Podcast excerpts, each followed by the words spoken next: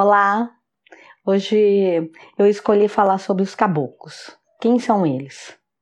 Para nós, os caboclos são espíritos da mata, são os espíritos nativos da terra. Então aqui no Brasil são os índios, mas se fosse na Austrália podia ser os aborígenes.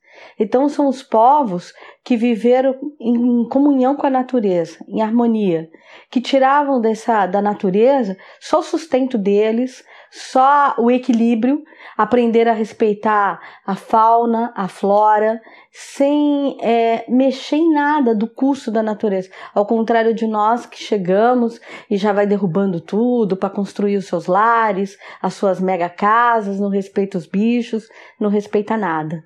Então esses seres, eles foram desencarnando e foi ficando parado, e de repente, dentro da organização universal das energias, chegou um momento que se pensou, o que fazer com esses espíritos? Quem são esses seres?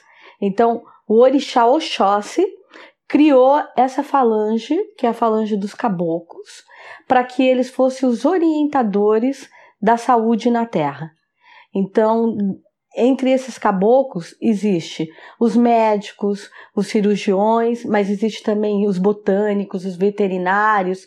Então, tudo ligado à natureza, existe a corrente que eles cuidam do bem-estar daquela corrente. Então, eles são os grandes auxiliares e os grandes médicos, muito respeitados dentro dos barracões, tanto de Candomblé quanto de Umbanda.